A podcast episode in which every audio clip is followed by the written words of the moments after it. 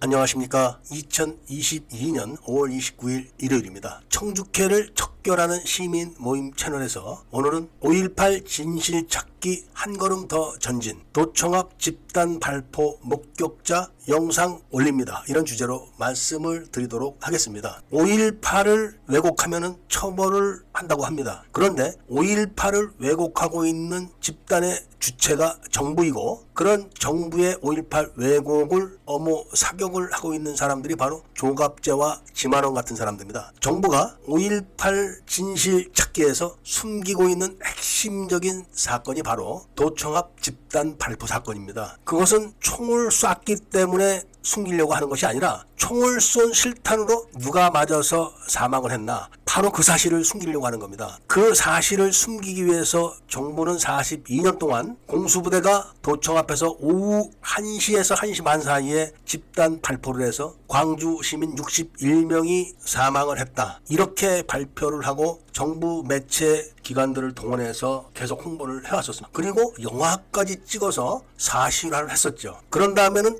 조갑재 같은 사람들은 그런 영화가 잘못됐다. 이렇게 주장을 하면서 도청 앞에서 진압을 했던 진압 대대장. 그러니까 사격하고는 아무 관련이 없는 대대장을 불러서 정말 한시에 애국가가 울려 퍼지는데 총 쐈냐? 아니지. 이렇게 유도 신문을 하고 사격과 관련이 없는 대대장은 그런 유도 신문에 넘어가서 자기 부대가 우발적으로 사격을 한 시간을 얘기를 하는 겁니다. 그게 1시 반 정도에 사격을 했다. 이런 이야기를 하는 거를 집단 발포로 몰고 가는 겁니다. 그런데 집단 발포를 한 시간은 21일 날 오후 3시 반부터 4시입니다. 그것도 62대대 4지역대가 실탄 400여 발을 수령을 해서 수협 빌딩 옥상에 올라가서 사격을 하는데 그것을 전부 다 부인을 하는 거죠. 그러면서 청주에서 439의 시신이 발견되니까 지만원 같은 사람들은 즉각 그 시신은 북한군이다. 교도소 습격을 하다가 사살된 북한군이다. 이렇게 탁 못을 박아서 발표를 해버립니다. 그것은 도청합 집단 발포를 은폐하기 위해서 그런 것입니다. 도청합에서 집단 발포를 했던 사격 명령자는 지만원 박사를 찾아가서 만났었다고 합니다. 그런데 그 사격 명령자가 진술한 내용을 일체 취급을 하지 않고 있는 것이 지금까지의 지만원 박사의 태도와 입장인 겁니다. 분명히 그런 진술을 사격 명령자로부터 들은 후에도 439 시신은 교도소 옆 설탕 고지에서 벌어진 공격 작전으로 사살된 시신들이다. 이렇게 이야기를 합니다. 그랬다고 쳐도 그러면 439나 되는 시신을 누가 도청 지하로 옮겼든지 또는 설탕고지에서 직접 청주로 옮겼든지 했을까요? 439의 시신을 청주까지 옮기는 것은 사람들이 업고 갈 수가 있는 게 아닙니다. 그리고 기관총이 설치된 설탕고지 앞에 널려있는 439 시신을 누가 수습을 해서 옮겼을까요? 가능할까요? 절대로 가능하지 않습니다. 교도소를 습격하기 위해서 설탕고지 위에다 기관총을 걸어놓고 공수부대가 사격을 하고 있는데 시신을 수습하러 오는 사람들은 쏘지 않았을까요? 논리적으로 이치적으로 또 전투 수직상 있을 수 없는 일이죠. 그런데 5.18 재단 측에서도 3차 발포에 대한 사실을 인정을 하면서 총을 맞고 쓰러진 사람들을 구출하러 가는 사람들조차도 조준 사격을 해서 쓰러뜨렸다. 이렇게 시인을 하고 있습니다. 그러니까 쓰러진 사람들을 구출하러 갔다는 것은 많은 사람들이 이미 쓰러져 있는 사람들을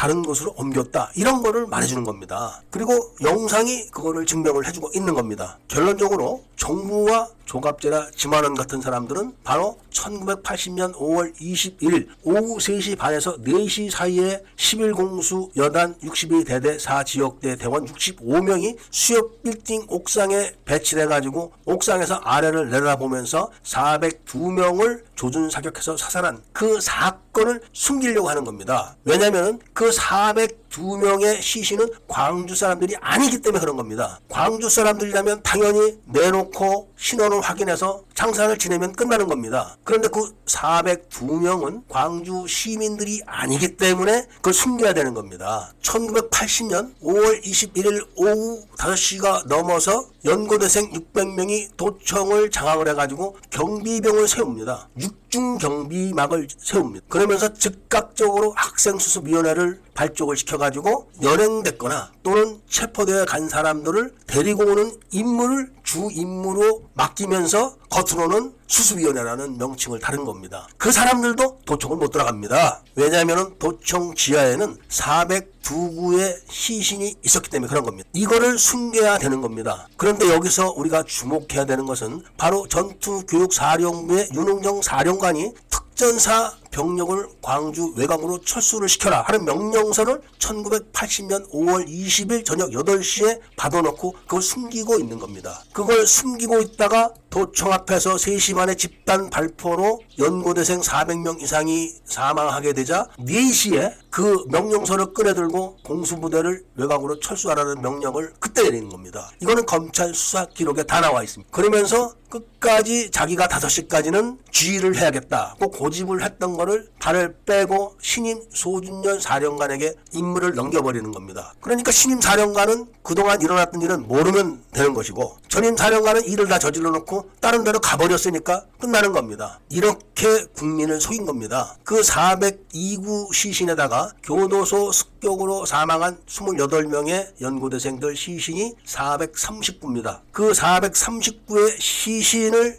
처리하기 위해서 도청 지하에서 바로 문재신까지 와가지고 확인을 합니다. 그래가지고 5.18 재단서는 1980년 5월 22일 오후 3시 8분 서울서 온 대학생 500명 환영식 이렇게 딱 표기를 해놓는 겁니다. 그런데 그 시간이 바로 439의 시신을 확인해놓고 처리를 하기로 결정한 시간인 겁니다. 그리고 그 시간부터 시신 얼굴에다가 하얀색 페인트를 칠해서 신원을 알지 못하게 해놓고 다음날 청소차 한 대당 25구씩 실어가지고 일렬로 어디로 보내는 사진이 바로 타임지 표지로 나왔던 적이 있었던 겁니다. 그때 사진에 나왔던 그 시신들의 얼굴에는 페인트가 하얗게 다 칠해져서 누군지도 몰랐고 또 손발은 하나도 부패가 안 된 상태였습니다. 그리고 청주에서 시신이 발견됐을 때 포크레인으로 찍어서 딱 끌려 올라왔을 때 나왔던 것이 바로 25구씩 묶어놓은 묶음이었습니다. 한 구씩 나온 게 아닙니다. 그러니까 청소차에 실렸던 그 소속대로 한 구 한 구씩 시신에다가 비닐로 다 말아가지고 25구를 다시 또 한 묶음으로 묶어가지고 25구씩 집단으로 한 군데 매장을 했던 게 걸려드는 겁니다. 바로 그 25구가 청소차 한 대에 실렸던 단위였습니다. 그런데 지만원 씨 얘기대로 설탕고지에서 430명이 전설을 했는데 그걸 누가 밤중에 가서 전부 다 꺼내다가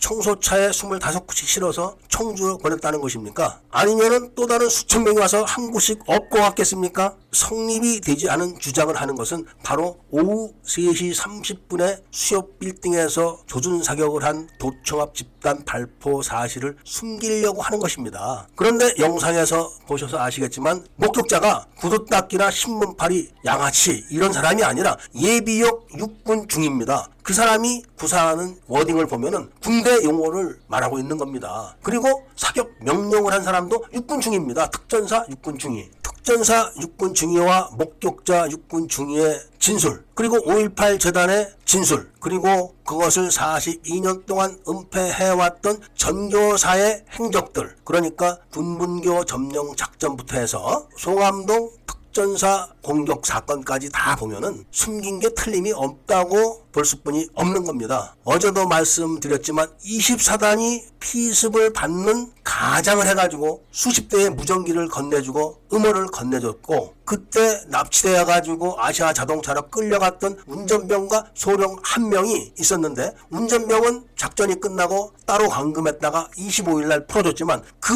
소령은 귀도도 하지 않은 걸로 지금까지 잡혀 있습니다. 지금까지 라는 것은 42년을 말하는 겁니다. 그렇다면은 아시아 자동차를 기습했을 때 강제로 체포해서 끌고 갔던 그 소령은 누구며 그 소령은 지금 어디 있습니까? 왜 운전병만 4일 동안 감금을 했겠습니까? 그리고 그날 오후에 포로가 됐던 특전사 운전병은 도청에서 살해해버렸습니다. 따라서 이번에 수협 빌딩 사격 그것도 조준 사격을 하는 것을 분명히 봤다고 이야기를 하지 않습니까? 이 사건이 확인되면은 바로 5.18때 집 단 발포는 오후 3시 반부터 4시였고 그때 사살된 402명은 대한민국 사람이 아니다. 이것이 증명되는 겁니다. 그리고 그렇게 속였던 게 바로 정부라는 거 그리고 그거를 어머석용을 했던 것이 바로 조갑제나 지만원 같은 우익 인사들이었다는 거 이게 참 무서운 겁니다. 5.18은 다시 한번 말씀드리지만 총주객 출신 중앙정보부 실권자인 이종찬이가 김대중을 체포하는 걸로 위장을 해서 보호해주면서 일어나는 겁니다. 이종찬과 김대중은 지하 당의 한 조직원들이고 김대중이 당선되자마자 이종찬을 정부 인수위원장으로 임명을 하고 바로 안기부장으로 임명을 해가지고 둘이 짜가지고 중국에서 북한 경찰을 납치해서 안기부에서 고문을 해가지고 한나라당이 북한에게 총을 쏴달라고 돈을 줬다는 사실을 조작을 하다가 중국 정보부에 발각된 겁니다. 이런 사람들이 바로 중앙정보부서 2인자 역할을 하면서 1인자인 전두환을 속인 겁니다. 오늘 이야기는 여기까지만 해 드리는 것으로 하고 정말로 제가 다시 한번 느끼지만 자유민주주의 체제 하에서 살면서 그 체제를 지키는 것은 머리 나쁜 사람은 해당이 안 됩니다. 왜냐하면은 머리 좋은 사람들이 저렇게 속이는데